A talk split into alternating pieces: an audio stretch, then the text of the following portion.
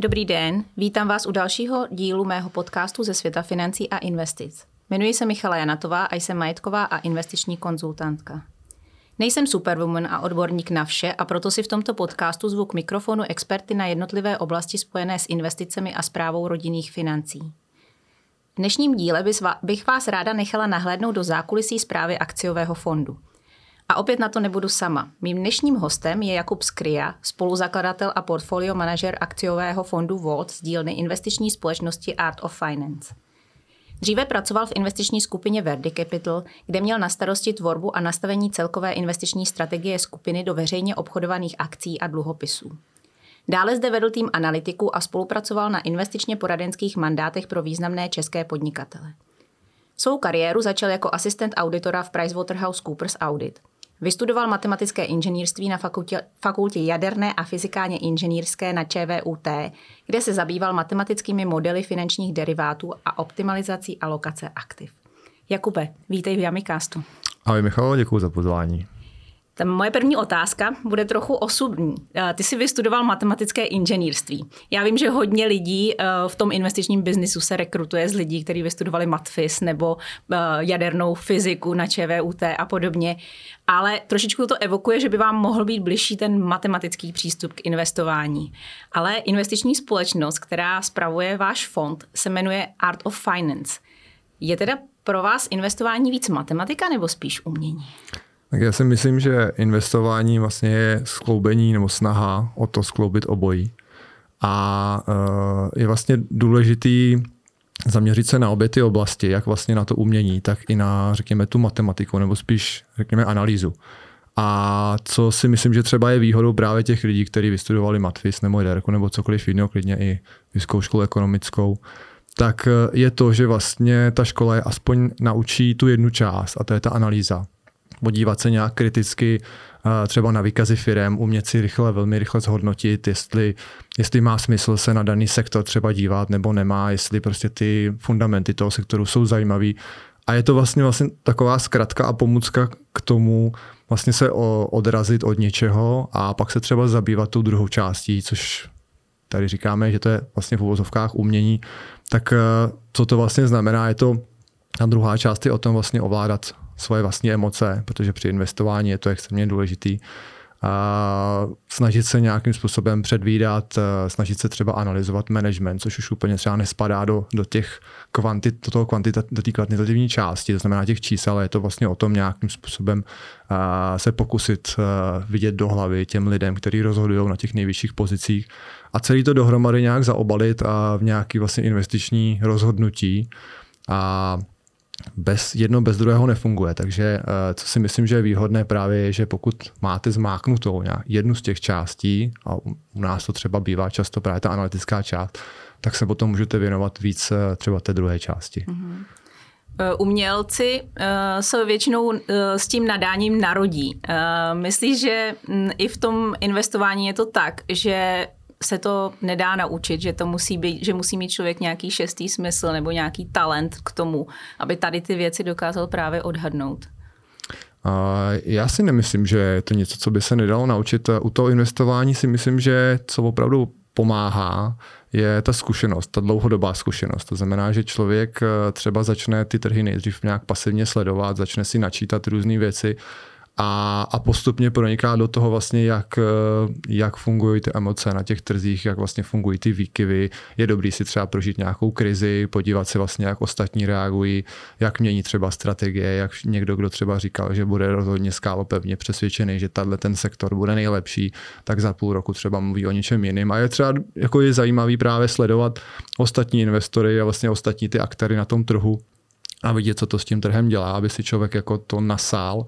Takže si myslím, že důležitý je uh, si toho hodně prožít v tom investování a nemyslím si, že je úplně důležitý narodit se s nějakýma extrémníma schopnostmi. Samozřejmě myslím si, že pokud chce člověk dělat akciovou analýzu, to znamená analyzovat firmy, které jsou veřejně obchodované, tak je potřeba mít alespoň nějaký ten základní analytický aparát, aby člověk opravdu byl schopný se podívat na ty výkazy, podívat se na ty čísla a, a nějak si to řekněme, racionálně zhodnotit. Bez toho by to asi bylo opravdu hodně těžké, jenom tak na, na pocitech. Takže asi... spíš ty matematické schopnosti, než ty umělecké, než myslím... to umělecké nadání. Ten, tak, tak. Uh, ty, to, to, spíš jsou ty zkušenosti v tom umění. To umění jsou spíš, nabr, to, to umění, se dá ano. vzít těma nabranýma zkušenostmi. Tak, myslím si, že to umění se dá trochu vypilovat právě těma zkušenostmi. To umění, ono úplně to, nechci to jako nazývat umění jako doslova, ale je to třeba vlastně, co je hlavní částí, je při práci s emocema, tak je vlastně snažit se oprostit od všech těch možných předsudků, který vlastně invest, kterým se investor uh, vlastně setkává dnes a denně. A je to téma, který je opravdu obširný a je na to napsáno spousta, hmm. spousta knížek, takže to možná necháme třeba na jindy. Určitě, to je velmi zajímavé téma, taky mě hodně zajímá. A ještě se zeptám k tomuhle vlastně, dokázal bys to teďka nějak jako po těch zkušenostech, co už máš, jako rozdělit uh, procentuálně, kolik jako, mm, mm, jak moc uh, dáš na tu matematiku a jak moc dáš na ty své zkušenosti? A myslím si, že rozhodování. Mm, to je zajímavá otázka, na kterou asi nemám, nemám úplně přesnou odpověď, ale myslím si, že že to klidně může být i 50 na 50. Uh, někdo třeba si myslím, že velmi staví na tom, na té na analytické části, to znamená, um, je přesvědčený, že pokud všechno do detailu, naprosto do detailu zanalizuje, že vlastně mu to umožní mít nějaký ten náskok před ostatními a dá tomu třeba 80-90%, ale uh, ty váhy, myslím, a, a zbytek třeba se snaží nějak jako nasát pomocí těch zkušeností a pomocí právě ovládání těch emocí a tak dále. Ale já si myslím, že to je někde tak půl na půl klidně, protože se lepší analýza je vám k ničemu, pokud se prostě zítra uh, naprosto změní situace, těch situací vlastně na trhu nečekaných se objevuje čím dál tím víc a víc, nám to aspoň tak přijde a, a vlastně vám to všechno klidně může kompletně uh, postavit na hlavu celý, celý, celý vlastně investiční case. To znamená, třeba příklad, někdo se třeba mohl pět let eh, šťourat eh, v ruských akcích a mohl přijít k tomu, že jsou tam zajímavé společnosti, které jsou třeba i dobře řízené a není tam třeba moc velký vliv státu některých společností a, a nemuselo to být úplně špatný investiční jako nápad, ale potom přijde rusko-ukrajinská válka s akciemi se přestane obchodovat a končíte. Takže hmm. jako uh, sebelepší analýza vlastně vám je v tu chvíli k ničemu, takže, takže vlastně... Navíc těm analytickým nástrojům se dneska dostane už vlastně každý, ale ty zkušenosti má každý trošičku jiný, takže tam tak. třeba jde nabrat něco, něco, co ten druhý nemá. Asi tak. Já se teď dostanu uh, k tomu tvému fondu. On je aktivně zpravovaný a Uh, já sama mám ráda vlastně aktivní zprávu, jako ten přístup, aktivní přístup ke zprávě jakoby uh, portfolia, ale statistiky, které nám uh, porovnávají tu výkonnost aktivně zpravovaných fondů s indexovými fondy, mluví výrazně v neprospěch té aktivní zprávy. A asi úplně nejhorší je to právě v USA, kde teda je nejvíc těch akciových titulů umístěno, ale tam více než 90% aktivně zpravovaných fondů nedokáže překonat ten index. Není to pro tebe tak trošičku marný boj se, se o to pokoušet eh, eh, tím, že si založil aktivně zpravovaný fond? Jo, tak eh, tahle ta statistika opravdu na první pohled vypadá děsivě, s tím souhlasím. A nikdo vlastně nikdy neříká, že investování je lehký. A vlastně ten, ta statistika to vlastně mluví o tom, že ty fondy, kolik těch fondů překonává index. A co to vlastně znamená ten index? On je to vlastně takový hypotetický je to taková hypotetická věc, ten index, protože vlastně jakoukoliv zprávou není možné vlastně přesně okopírovat ten index.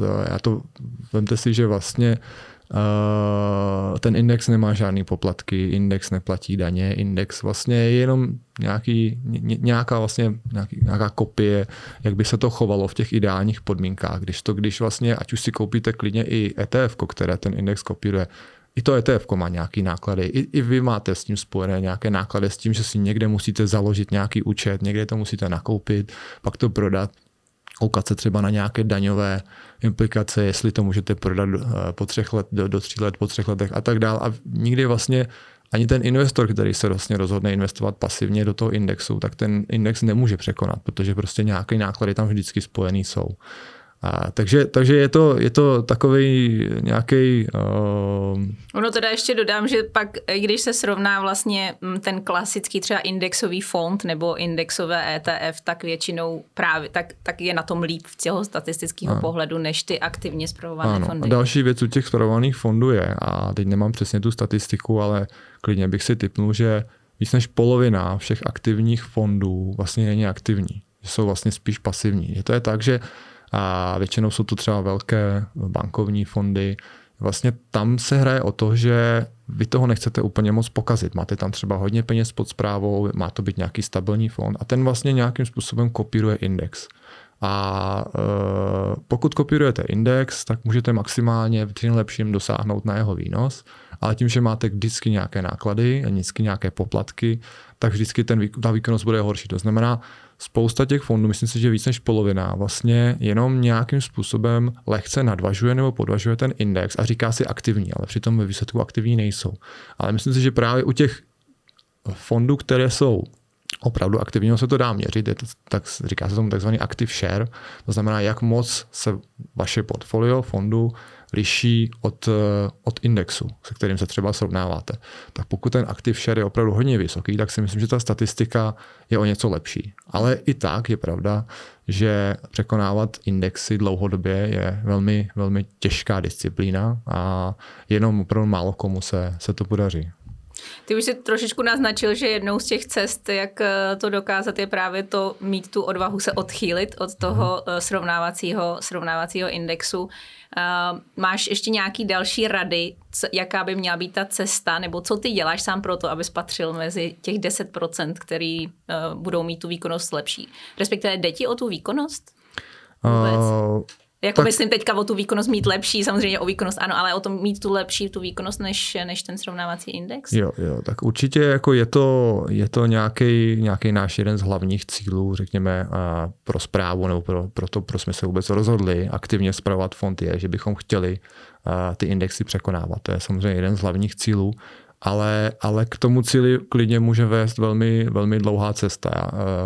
Když se ptáš na to, jaké jsou ty nástroje, nebo jaké jsou ty možnosti, nebo jak si vlastně nastavit tu, že to investování je hlavně o pravděpodobnostech, o té statistice a nikdy není předem nic dáno a jak to dopadne. Takže vlastně my se vlastně, co se snažíme, je vždycky nachýlit si nějakým způsobem tu pravděpodobnost, že se nám to podaří.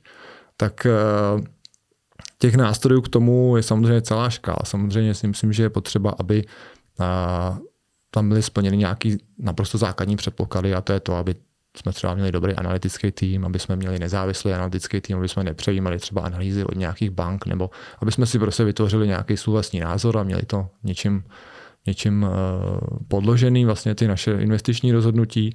Potom, potom je tam, potom, uh, co je důležité určitě v investování, je uh, mít nějakou konzistentní strategii a vlastně trpělivost, protože v prvních pěti letech, nebo v jakýchkoliv pěti letce, kdy investujete do akcí, je, je ten výnos uh, vlastně dost náhodný. Ať jsme se bavili možná na začátku o tom, že vlastně vám může cokoliv vaši analýzu rozbourat, ať už to je rusko-ukrajinská válka, a nebo to byl covid, a nebo, nebo to může být něco nečekaného, třeba rozbití těch odběratelsko-dodavatelských řetězců.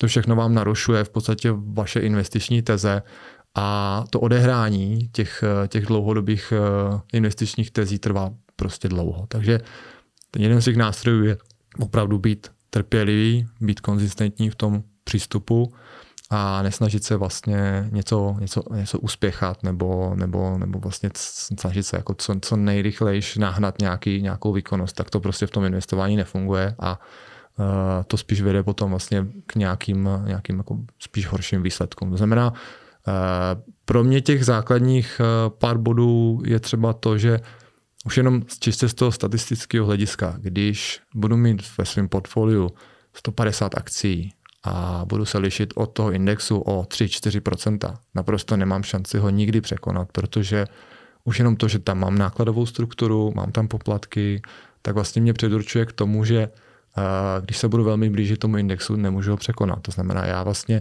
abych měl tu šanci vůbec ho překonat, tak musím mít opravdu aktivní zprávu, aktivní vlastně nějaký, nějakou výseč jenom a, a mít to portfolio vlastně koncentrovaný. Takže my, jeden z těch uh, základních předpokladů, který jsme si stanovili, je, že chceme mít opravdu hodně koncentrovaný portfolio, ne extrémně koncentrovaný, ale řekněme třeba od 15 do 25 firm, když to ten index jich má třeba 100, 200, 500, i když tam samozřejmě záleží, prvních pět největších má váhu 30%, takže ono to dělá hodně a ten zbytek vlastně není tak důležitý.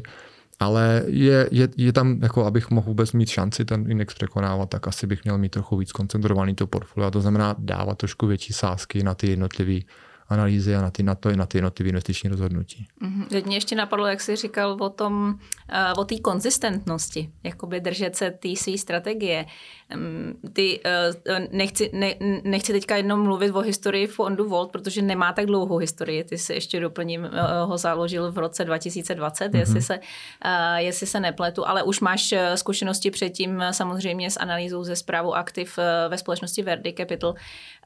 Jak moc podléháš tomu tlaku těch klientů a i, i vlastně té odborné veřejnosti, který ti uh, při nějakým trendu tvrdí, že ta tvoje teze vlastně není mhm. správná a jak moc je to těžký tomuhle odolat a vydržet, i když ti třeba klienti hrozí, že teda odejdou a vezmou ty peníze a dají někomu jinému. Protože to si myslím, že je velký problém u profesionálů, jakoby právě udržet si tu konzistentnost. Ne, že bys oni sami to nezvládli, ale že na ně tlačí ty klienti. Ano, ano, to je, to je, to máš velkou pravdu, že vlastně to je ten další rozměr, který, kdybychom čistě vzali jenom to investování a rozdělili na tu analytickou část a na tu část toho umění, tak tam se tohle to vůbec neobjevuje. Ale ještě tady je vlastně přesně ta třetí rovina, že pokud mám svůj vlastní produkt, svůj vlastní fond, tak ještě musím samozřejmě komunikovat s těmi klienty a mít vlastně tenhle tu, tuhle tu třetí rovinu a umět vlastně uh, naučit ty klienty vlastně uh, pochopit, co si koupili ode mě, co vlastně, jaký produkt já jsem, já jsem jim prodal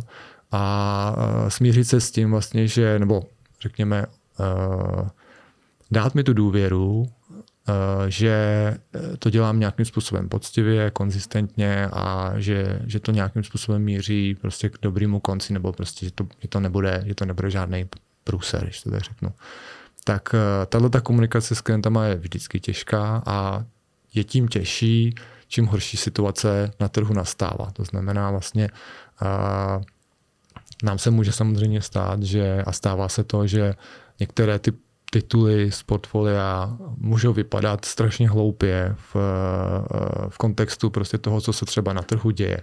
Ale eh, pokud jsme přesvědčení třeba, že ta firma je zdravá, že nemá žádný vysoký zadlužení, že je schopná třeba přečkat tu situaci. Dám třeba příklad v covidu, a jsme, na, jsme měli, nebo nakupovali jsme akcie společnosti Booking.com, což je vlastně firma, eh, aplikace, každý zná jako aplikaci, kde, přes kterou si rezervuje hotely a třeba když jde na dovolenou a tak dál.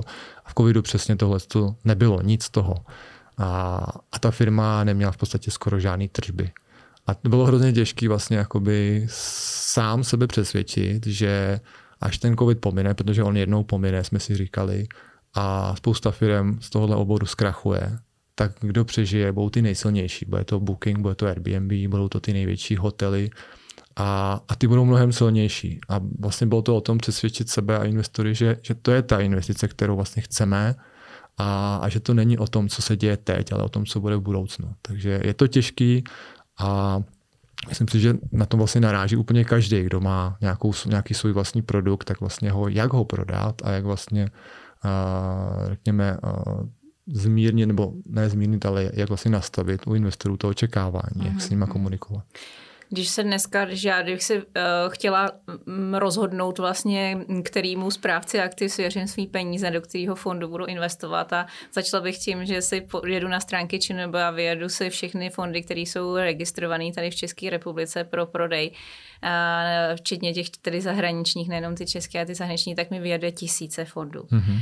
Je vůbec reálný? Myslíš si, že je vůbec jakoby reálný pro člověka, který uh, není v in, do investic úplně jakoby ponořen, má jenom nějaký základní jako gramotnost, uh, vybrat Uh, vybrat ty, ten nebo těch pár fondů, který pro něj dávají smysl a který mají tu šanci případně uh, ten srovnávací index překonat, protože eh, jednak ty oficiální materiály, většina, většina, většina investorů to dělá tak, že mm, si koupí to, co jim doporučí jejich bankéř mm-hmm. na, mhm. na pobočce banky a uh, musí jim věřit. Nedokážou se jakoby rozhodnout úplně sami, protože i ty materiály, které k těm fondům povinně jakoby uh, vytvářený jsou, tak uh, běžnému člověku neřeknou jakoby vůbec nic o tom, mm-hmm. jak je ten fond zpravován.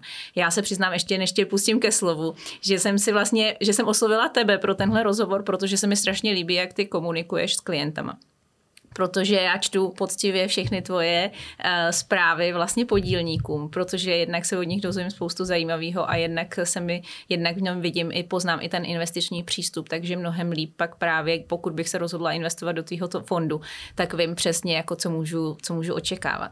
Ale to je jako tak, takhle jakoby otevřený komunikace vidím strašně málo, tak podle čeho se může ten člověk jako rozhodnout, pokud si chce vybrat sám a nechce, nechce čekat, co mu doporučí bankéř nebo finanční poradce.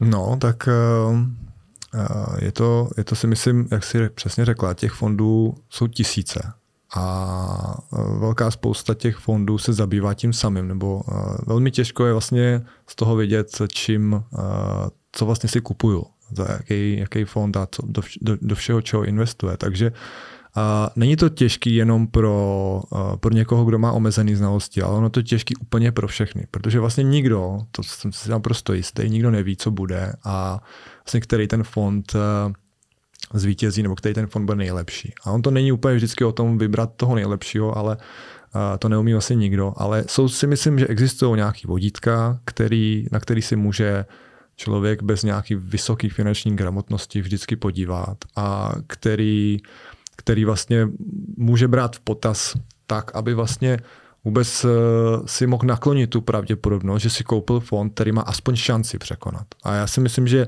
já, já tady mám takový desatero, tak, eh, tak můžeme se na něj, můžeme se na něj podívat a, a vlastně to desatero je, to si myslím, že by si mohl každý ten investor před investicí do toho fondu vzít si ho a, a, a zkusit si zodpovědět. První věc samozřejmě, která určuje, předurčuje dlouhodobou výkonnost fondu. Já si bavím se tady, bavíme se doufám o velmi dlouhodobé výkonnosti. Jsme určitě, u akcí, jsme takže u minimálně, akcí, takže minimálně 10 let. let. Pět, Já říkám 10, 10 dokonce. Tak.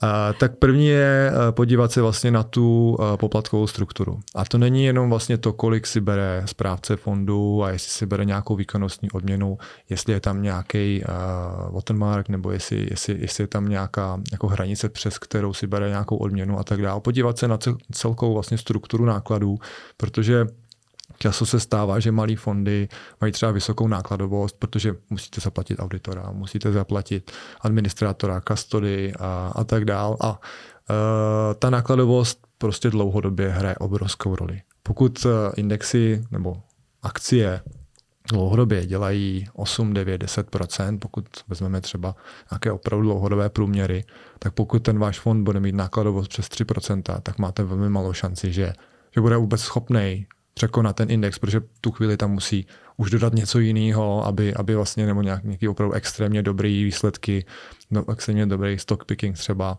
aby vůbec měl tu šanci. Takže ta, ta nákladovost celková si myslím, že je jako určitě uh, důležitý bod, na který by se měl investor podívat. A potom, a to s tím souvisí taky vlastně, je podívat se, jaká je obrátkovost toho portfolia, jak vlastně často ten fond obchoduje, protože Jednak eh, s obchodováním, s častým obchodováním jsou spojené poplatky, to znamená ani ten fond, i když má velmi nízkou, eh, velmi nízký poplatky za obchodování, tak to není zadarmo. A druhá věc je, že čím častěji obchoduje, tím větší samozřejmě, tím více se vystavuje nějaké chybě. To znamená, pokud každý měsíc točí to portfolio, jednou si koupí těžaře, po druhý si koupí ropit třeba, protože si myslí, že to je zajímavý, zajímavý téma, po druhý si koupí technologické firmy, tak se tam čím dál tím víc vystavuje té chybě, že, že vlastně to nechytí a že to, že to, to, já tomu úplně neříkám investování, to spíš spekulování, tak, tak to je taky určitý se, důležitý parametr se podívat, jaká obratkovost portfolia a nemyslím si, že to hodně z nich, z těch manažerů ukazuje vůbec. Není to prostě něco, co by bylo daný, že se má ukazovat. Potom eh, vlastně souvisí s, to, s tím předchozím bodem a to je to, o čem jsem mluvil, to je ta konzistentnost té strategie. To znamená, jestli jestli vlastně ten fond, pokud si vytyčil nějaký cíle, pokud, si, pokud uh, má nějaký prospektus a ve kterém píše, jak chce obospodařovat ten fond, co chce dělat, tak jestli je konzistentní v tom, jak to dělá a jestli to vlastně dává smysl. Jestli vlastně ten manažer drží tu svoji strategii, anebo jestli vlastně přeskakuje prostě z květu na květ a snaží se chytit prostě nějaký trendy. Tady si můžu doplnit ten příklad, takže pokud mám hodnotu, třeba fond, který se chlubí, že eh, je to hodnotový fond, eh, takzvaně value fond, to mm-hmm. znamená hodnotové investice, tak pokud má v portfoliu Teslu, tak to asi nebude ten správný. Je to, uh, můžu na to takhle koukat? Ne, ne? ne, protože, protože třeba to samotné rozdělení, já jsem o tom psal jeden dopis investorům, to samotné rozdělení na, na hodnotový a, a, a, to, a, to, a to jako růstové investování je dost jako taky zavádějící, protože někdo třeba může, my třeba máme v portfoliu Google a ten považujeme za hodnotovou akci, mm-hmm. protože prostě vzhledem tomu, jakým způsobem ta firma roste, a jak, jakou má profitabilitu, jaký má profil té profitability, tak nám přijde v podstatě jako hodnotová akcie, protože nám přijde levná. Takže u té Tesly bych samozřejmě byl asi opravdu extrémně opatrný, protože jako po, považovat Teslu za hodnotovou akci, to bych opravdu si musel na, namalovat hodně vzdušných zámků, abych to mohl takhle považovat. Ale, ale eh, to škatulkování občas mm, bývá mm. jako dost, dost zavádějící. Ale obecně máš jako pravdu, že pokud si fond, řekněme, vybral a, nějaký profil, že chce investovat do amerických akcí a pak tam najednou uvidím 20 akcí z Číny, tak, tak mi to asi říká něco mm. o tom, že ta konzistentnost té strategie nebude jako dobrá. Takže mm-hmm. je ten bod eh, potom vlastně, to jsem taky vlastně načal, je, jaká je šanc, aby mohl mít vlastně ten fond šanci a překonávat index, tak, eh, tak by měl být asi trochu víc koncentrovaný. To znamená, pokud ten fond tam bude mít 150 pozic, tak asi těžko bude překonávat index. Takže pokud je koncentrovaný tak, že má já nevím, 5, 10, 15, 20, 25 pozic, tak, eh, tak tu šanci rozhodně má. Neznamená to, že toho dosáhne. To co na druhou stranu on může mít ten, eh, ty, ten výběr těch akcí může být že jako často, špatný. to, často je to spojené i s větší volatilitou. Určitě tam bude větší volatilita. Čím větší koncentrace, bude větší volatilita. A přesně to si zase musí ten investor každý říct, jestli je ochotný a schopný to snést, protože čím byla vyšší koncentrace, tím více bude lišit ten fond od toho indexu. A někomu to může vadit, někomu to může, opravdu může, může mít na začátku štěstí a ten fond to na začátku takzvaně urve a potom už ta volatilita nikomu moc nevadí, ale pokud prostě na začátku se třeba nedaří, tak klidně to může vypadat velmi bledě, ale nic to neznamená o tom, jestli, mm-hmm. jestli, to, jestli to bude úspěšný do budoucna. Takže mít to spíš koncentrovaný portfolio, je tam ta větší pravděpodobnost. I když existují zase výjimky, znám fond, který má 150 pozic a překonává indexy. Takže, takže není to úplně jako jasný kliše, jako, ale, ale je ta pravděpodobnost asi vyšší, uh, když je to portfolio koncentrovanější. Uh, potom to vlastně s tím taky souvisí, jak, jaká je hodnota toho aktivního shareu, to znamená, jak moc se liší od toho indexu. A klidně můžete mít fond, který bude mít 10 firm, bude vypadat, že je koncentrovaný, ale pokud tam bude mít Google, Apple, Microsoft, Tesla a tak dál a bude se srovnávat s S&P 500, tak, bude, tak v podstatě nebude mít skoro žádný active share, protože vlastně bude kopírovat index, protože jak jsem říkal, prvních asi 15 firm z S&P 500 je 50% váhy celého indexu, takže jakoby není tam zase to, že když bude mít 15 akcí, tak to nutně znamená, že má vysoký active share. Takže podívat se na to, jestli opravdu má svoje vlastní sázky, anebo zase jenom nějak kopíruje index. Potom eh, myslím, že je zajímavý podívat se, kdo ten fond řídí a jakou má vlastně motivaci, co je za tím týmem. Jako někdy to je samozřejmě těžký, pokud je to nějaký opravdu velký mezinárodní fond eh, od Fidelity, tak asi těžko tam člověk se může dostat na toho manažera nebo podívat se, co to je, jakou má jako historii a tak dál. Ale myslím si, že je důležité se podívat třeba, jestli tam je zatím nějaký analytický tým, jakým způsobem vlastně provádějí ty analýzy a tak dál. Já myslím, že dneska se to i dá, jako jenom pro mě, že tě přeruším, že protože tohle je pro mě třeba hodně důležitý při tom rozhodování a dneska, když máme LinkedIn a máme prostě mm-hmm. internet, internet, tak, jo. tak není problém vlastně sledovat jakéhokoliv portfolio manažera, jakéhokoliv fondu a, a číst si a, a vlastně nebo na Twitteru se většina z nich pohybuje, takže vůbec není problém si toho člověka najít a skutečně ho sledovat třeba ještě před tím rozhodnutím nebo poté, co ten nákup mm. jakoby udělá. To je, to je pravda, to je dobrý, je dobrý to udělat v nějaký pozdější fázi toho výběru, aby člověk nemusel sledovat tisíc lidí. to určitě. Tak já si myslím, že už některýma těma bodama, který si tady řekl, tak se to dá, tak se to mhm. zúží Zuži, na velmi málo, to. velmi ano, málo. Aspoň postupně, já s tím ty zkušenosti tak. mám, že, že se pak dostane na velmi malý počet. Jo, je to takový trichtýř v podstatě, no, to funguje, každý filtr funguje prostě jako nějaký trichtýř. No a pak vlastně, co je ještě důležité u těch manažerů, další bod vlastně, a jestli ty manažeři a ty analytici a mají svoje vlastní prostředky v tom fondu. To si myslím, že je velmi důležitý, protože zvlášť vlastně u takových těch, teď se bavíme o těch FKI fondech, fondech, fondech kvalifikovaných investorů, si myslím, že to je naprosto zásadní.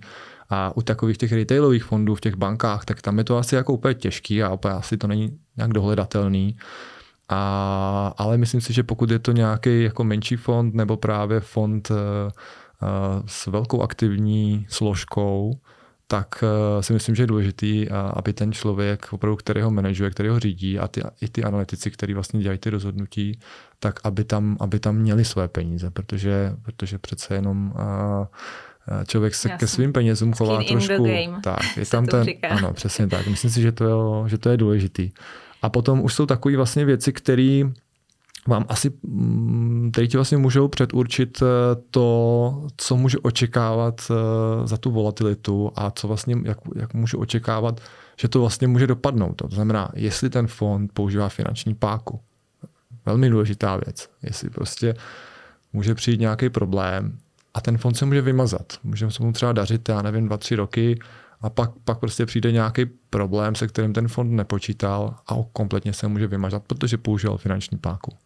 A na to si myslím, že je důležité se podívat a to si myslím, že v každém, v každém prospektu toho fondu se píše, jestli může používat páku, do jaké míry tam jenom zase dodám, asi nemůž, není tam asi to slovo páka, ale je tam ta použití těch derivátů obecně, je tam většinou specifikováno. Ano, a i, ta, i si myslím, že tam je nějaký násobek, třeba v českém, že vím, ve statutu to máme, do jaký vlastně úrovně násobku prostě těch aktiv můžeme jako jít a co je, co, co je vlastně přípustný. A problém je, že většina těch fondů, zvlášť těch fondů kvalifikovaných investorů, to má napsané ty statuty velmi volně. To znamená, můžeme dělat, co chceme, neznamená to, že to budeme dělat, ale máme tady tu možnost. Že my třeba v tom fondu, co máme páku, nepoužíváme, ale přesto tam máme napsané, že můžeme používat tu páku. A už jenom z toho titulu, že vlastně pro výpočet třeba eh, nějakých pozic se eh, aktivní měnový zajištění který vlastně máme třeba vůči, protože máme spoustu investic třeba v Americe v dolarech, ale jsme korunový fond, tak už se to počítá do páky vlastně. Takže ono vlastně tam musíte mít vlastně mm, nějakou, mm, nějakou mm. Jako možnost mít páku, protože jinak bychom se nemohli třeba ani měnově zajišťovat, což už je prostě nějaká technikálie, ale, ale, ale je, to, je, to, je, to, je to musím důležitý. A, a klidně se i toho manažera prostě zeptat, jestli používá finanční páku. Další věc teda, krom finanční páky, pokud si kupuju čistě akciový fond, tak jestli jestli třeba je možnost, že, si, že ten eh, manažer používá opce nebo futures, nebo jestli, se nějak, jestli používá něco navíc, co vlastně skrytě tu páku může přinášet taky. A, a potom vlastně možná poslední věc, eh, určitě se zamyslet nad tím, když si kupuju akciový fond, jestli to je long only fond, to znamená pokud čistě jenom nakupuje akcie, a nebo jestli to náhodou není long short, to znamená, jestli náhodou nemůže i shortovat akcie, jestli náhodou se nemůže zajišťovat pomocí shortování indexů a tak dále, což vlastně zase přináší tu páku a přináší vlastně tu možnost v uvozovkách jako dvojího zisku, ale i zároveň dvojí chyby. To znamená, pokud mě, mě vyjdou moje investice na long a nevyjdou mi zároveň i moje investice na short, tak samozřejmě v tu chvíli ztrácím několika násobek toho, co když to, když, když, to, když uh, jsem čistě jenom long only, to znamená, můžu jenom nakupovat a nemůžu dělat žádný sázky na pokles, tak prostě to pravděpodobně bude korelovat s těma indexama, ale nebudou tam nějaké extrémní výkyvy. Takže to je asi tak všechno, na co by se mohl investor podívat. Ten začátek. Tak to mi udělal radost, protože většinu těch věcí sleduju taky, ale jediný, co, co je, jedna věc, kterou, eh, kterou eh, se přiznám, že, jsem, že mi ještě přinesla něco navíc, je eh, ta obrátkovost. To je mm-hmm. jakoby ještě zajímavý bod, protože to jsem se, na to jsem se třeba úplně nesoustředila, na tu obratkost a máš pravdu, že, že ty transakční náklady můžou děla, dělají hodně. Ty jsi, uh, ty jsi zmínil ten fond kvalifikovaných investorů. Uh, proč je vlastně mm, ten tvůj fond fondem kvalifikovaných eh, investorů a ne běžným retailovým fondem? Mm-hmm. Uh, tak ta odpověď tady v tom případě uh, asi bych řekl dost jednoduchá, protože my jsme vlastně relativně malá firma a nemáme na to infrastrukturu na retailový fond. Protože řekněme v, v retailovém fondu a jsou ty vklady, které tam vlastně můžou investoři dávat, v podstatě neomezeně malý. To znamená, že tam klidně někdo dávat, spořit si 100 korunou měsíčně, tisíci korunou, to je jedno. Ale aby vlastně ten fond měl nějakou základní škálu, aby měl právě tu nízkou nákladovost, aby vůbec mohl fungovat, tak v tomhle případě by potřeboval pravděpodobně tisíce až deset tisíce investorů. A pokud já za sebou nemám velkou banku s desítkama nebo stovkama poboček, s desítkama, stovkama prodejců, tak já nejsem schopný vlastně vytvořit uh, retailový produkt, protože uh, na to prostě nemám infrastrukturu. To znamená, ten fond kvalifikovaných investorů tím, že vlastně je tam ta minimální investice od toho milionu, tak už vlastně přetočuje k tomu, že těch investorů tam pravděpodobně bude mnohem méně, většinou jsou to desítky, maximálně stovky. A, a, a, a vlastně díky tím minimální investici jsem schopný vlastně naškálovat ten produkt eh, na nějakou rozumnou mez, a aby, aby vlastně mohl eh, fungovat bez toho, hmm. aniž by ho zatěžovala nějak extrémně ta, ta, ta nákladovost a hlavně při menším počtu investorů je jednodušší ta komunikace a, a nepotřebuji mít nějaký obrovský back office za sebou, který, který, který bych jako dál musel živit ještě a, a tak dále. Uh, oni ty fondy kvalifikují, proč se na to i ptám, protože ty fondy kvalifikovaných investorů začínají mít v poslední době takovou m, mm, trošku nechvalnou jakoby i pověst. A je to vzhledem k tomu, že je začali hodně využívat finanční poradci, uh, kterých, který je prodávají na principu máš milion, tak si ho můžeš koupit a neřeší vůbec nic, jestli ten investor je dostatečně kvalifikovaný a jestli dokáže posoudit ty rizika, které jsou tam navíc oproti tomu běžnému mm-hmm retailovému fondu. Um, myslíš si, že, že investoři třeba v, v tom tvojím fondu mm-hmm. uh, jsou dostatečně jakoby chráněný a je tam skutečně jenom ta technikálie a nicméně oni nemusí mít nějaký speciální větší znalosti, stačí, že mají ty peníze. A nebo si myslíš, že by člověk, který jde jakoby investovat do tvýho fondu, přece jenom měl být trošičku eh, investičně gramotnější než běžný retailový investor? Uh, tak já si myslím, bych to možná rozdělil, já si myslím, že vlastně uh, ta struktura toho fondu FKI a versus retail je vlastně dost podobná. My všichni musíme mít audit, všichni kastory. To znamená takový ten dohled, ten, to, že bychom tam někde něco dělali špatně, co by neodpovídalo uh, nějakým standardům a regulaci, tak, tak to je stejný. Takže to tam problém není, to je stejný. Uh, a co si myslím, že je jako rozdíl uh, retailového fondu versus, versus toho FKI, kde vlastně může vznikat právě tohle nedorozumění, nebo kde, kde může být, je to, že vlastně ten FKI fond má mnohem širší paletu nástrojů, do kterých může investovat. Ten retailový fond často bývá omezený, nemůže tam být páka vůbec, nemůže tam být, jo, jsou tam jasně daný, striktně daný třeba limity na hotovost, kolik může držet hotovosti a to všechno tam je mnohem přísnější, je tam denní likvidita, a když to ten FK fond klidně může mít kvartální likviditu, může tam mít klidně i nějaký jako čekací období, do kdy se nedá, za výstup, poplatky za výstup, do kdy se nedá jako vlastně exitovat, protože je to prostě strukturovaný na mnohem dlouhodobější investování než třeba ten retailový fond. Takže rozhodně má ten fond FKI, typu FKI, je důležité, aby si to ten investor načet. Já si nemyslím úplně, že je potřeba, aby si ty lidi četli statut, aby si četli všechny ty informace. Já si myslím, že co je naprosto důležité, je, aby ten člověk vždycky věděl, co si kupuje.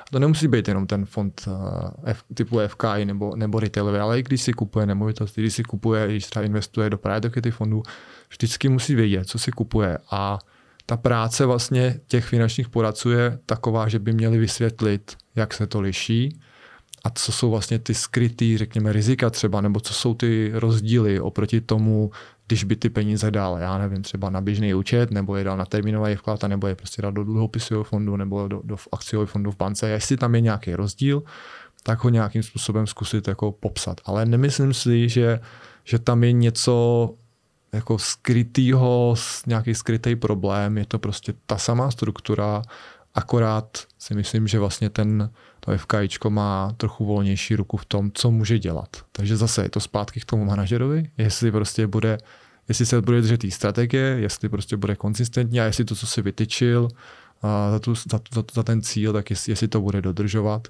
Takže je to vždycky o nějaký vlastně důvěře a myslím, že u těch fondů typu FKI je tam potřeba mnohem větší důvěra než u toho retailového fondu. Právě protože ten retailový fond má ta omezení, když to my ho nemáme, takže je to o té důvěře vlastně klient versus ten, ten správce toho majetku. Mm-hmm. No a já se totiž eh, tak, eh, taky myslím, že setkám s jedním problémem spojeným právě s, těma, s tím limitem, ten milion korun, že eh, se stává, že pak ten klient, který má milion korun, tak dá milion korun do jednoho fondu, který, který se mu tedy zalíbí a kdyby tam ten limit milion korun nebyl, tak by třeba mm-hmm. diverzifikoval mezi Jasně. další nástroje, ale takhle tam má třeba 100% alokaci mm-hmm. v mhm. jednom fondu, protože mu třeba poradce řekl, že ten mhm. fond je dobrý je to, a že by do něj měl investovat. No, je to, je to samozřejmě limitující ten milion tady v tom smyslu a uh, každý vlastně by si měl zhodnotit, uh, jak velkou část vlastně toho majetku dává do zprávy tomu jednomu správci nebo fondu a pokud mám opravdu našetřený milion a půl a někomu dám milion do akcí, tak to asi není úplně jakoby dobrá, dobrá cesta. Já bych třeba osobně řekl, že, že je to dobrá cesta, protože prostě akcie držet dlouhodobě, tak to, to je asi to nejlepší, co může člověk dělat, ale pokud, se, pokud to myslí s investováním správně, eh, jako dobře, dlouhodobě, tak eh, ale, ale jako pokud, pokud je tady, eh, je, je, je vždycky potřeba prostě se zamyslet nad tím, jak jsem diversifikovaný, jaký mám vlastně ty potřeby, jestli náhodou nebudu potřebovat za půl roku si koupit auto a tak dál. A, a přesně tohle je, bývá to úskalí u toho akciového investování, že vlastně nikdy nevíte, co bude za 6 měsíců, ani za 12, ale s velkou pravděpodobností víte, že skoro 100% že za 10 let to bude super, ale, ale co bude za dva roky vlastně ani, ani, ani jako my nevíme, takže uh, ani se to nesnažíme teda odhadovat. Uh, takže uh, je to vždycky na tom investorovi nebo i na tom jeho vlastně jenom finančním poradci, aby mu vlastně vysvětlil, jaký rizika tam jsou a co to vlastně znamená investovat do akcí. To znamená, že prostě pokud bude 30% pokles, tak to je prostě naprosto normální. To se prostě na akciovém trhu děje a je to daň za to, že dlouhodobě budou mít skvělé výnosy. A, ale je to něco, co, na co se musí každý připravit. Takže je pravda, že těch, ten milion je dost limitující, pokud těch milionů nemám tolik, abych to jako mohl, pokud má někdo 100 milionů a dá 20 nebo 10 milionů do, do fondu akciového, tak asi není zase taková jako pro něj zábrana něco takového udělat oproti tomu, když má opravdu někdo ten jeden milion a chce ho někam dát, tak asi si myslím, že pro něj je mnohem lepší cesta to trochu víc diversifikovat a dát a rozkládat, dát to do nějakých mm. menších třeba retailových fondů. Existují dobrý retailové fondy. Není to prostě tak, že všechny mají vysoké poplatky. A... Potvrzuju. Takže proč, proč ne? Proč ne? Um, já, uh, ty sám máš všechny svoje peníze ve svém fondu? Mám. Má všechny, všechen majetek, takhle se tam. Tak všechen, v podstatě všechen volný majetek, který, který mám, tak, eh, tak mám ve fondu a ani si to nedokážu asi uh, jinak představit, ale to je spojené s tím, že prostě jako akciový investor mám úchylku na akcie, takže, takže mám prostě všechno, všechno vlastně v tom, chci, chci to tak jako mít dlouhodobě. A vlastně i ten fond jeden z těch cílů toho, proč jsme dávali, jsme vlastně vytvářeli ten fond, bylo, aby jsme se sami mohli starat o svoje vlastní peníze. A, a tohle, ten nástroj, vlastně ten fond kvalifikovaných investorů nám přišlo jako velmi dobrý, zajímavý nástroj i vlastně díky tomu, že má tu sníženou daňovou sazbu 5%, a tak proč ne, proč ne? A přidat k tomu ještě samozřejmě dál další investory je, je úplně ideální. Takže my tam vlastně máme většinu našich prostředků a uh, takhle si myslím, že, to, že nám to dává jako smysl dlouhodobě. Jako. Uh-huh. Uh, je čas asi na poslední otázku. Uh, já se často setkávám s tím, že mm, moji klienti nebo potenciální klienti očekávají nebo si myslí, že budu ten člověk, který jim bude vybírat ty konkrétní akcie, eh, bude dávat ty typy, bude analyzovat, eh, analyzovat ten eh, finanční trh a bude vědět, kde je kde jaká skrytá hodnota. A mm, já se jim, já se jim snažím vysvětlit, že tuhle práci se snažím delegovat na odborníky, který vlastně tohle nedělají, nedělají nic jiného než tohle. Já jsem ten člověk, který je tady pro ně, pomáhám s finančním plánováním, pomáhám v nastavení té investiční strategie, sladění právě té strategie s těmi cíly a podobně. A myslím si, že Eh, jsou lepší experti na to, že při svém časovém horizontu nejsem schopná dodat tu práci a tu efektivitu té práce, toho výběru těch jednotlivých titulů takovou, jako právě uh, profesionální portfolio manažeři, por, profesionální správci aktiv. Můžeš nám trošičku na závěr přiblížit, jak vypadá Eh, vlastně ta denní rutina toho portfolio manažera, co všechno musíš udělat, aby si dosáhl právě uh, nějakých výsledků, abys měl tu šanci právě, když se k tomu vrátím, uh, překonat ten uh, uh, akciový index. Jo, děkuji za otázku. Nevím, jestli je to vhodný na závěr, protože to je vlastně dost jako obširný, ale pojďme se na to podívat. Ono ten, ten titul toho portfolio manažera, to je v podstatě jenom nějaký honosný název pro dalšího analytika. Portfolio manažer a analytik je v podstatě to samý, akorát, že portfolio manažer k tomu má několik funkcí ještě navíc, ale ty nejsou zase až tak jako časově náročný, bych řekl. Samozřejmě čím menší tým, tak tím těch, tím těch nějakých věcí, které musíme dělat, přibývá. Ale Uh, stěžení práce analytika, to znamená i portfolio manažera, je vlastně ta analýza a to čtení. To znamená, já přijdu ráno do práce a většinu času strávím v práci čtením. Čteme si novinky, čteme si finanční výkazy, čteme si analýzy, čteme si blogy, čteme si Twitter, čteme všechno možné a nasáváme všechny tyhle ty informace, které vlastně se snažíme přetavit do nějakých analýz konkrétních firm, konkrétních sektorů a tohle to všechno potom snažíme se z toho vydistilovat nějakých několik pár investičních rozhodnutí. Těch investičních rozhodnutí vůbec nemusí být moc. To může být klidně jedna, dvě za rok. A nebo třeba v covidu 10 za měsíc. Ale je to v podstatě nějaká příprava vždycky na to, aby jsme mohli udělat nějakou akci, ale těch akcí zase tak nebývá často. Takže vlastně hlavní náplň mojí práce je vlastně číst, nasávat ty informace a analyzovat, vytvářet analýzy. A samozřejmě jako portfolio manager má navíc ty funkce, že většinou je to taková ta tvář toho fondu, to znamená, já třeba komunikuju s investory, chodím na podcasty, píšu in, eh, dopisy investorům a tak dál a i musím samozřejmě komunikovat eh, s administrátorem, musím komunikovat s těmi ostatníma stranama, který vlastně pro nás zajišťují, zajišťují chod toho fondu.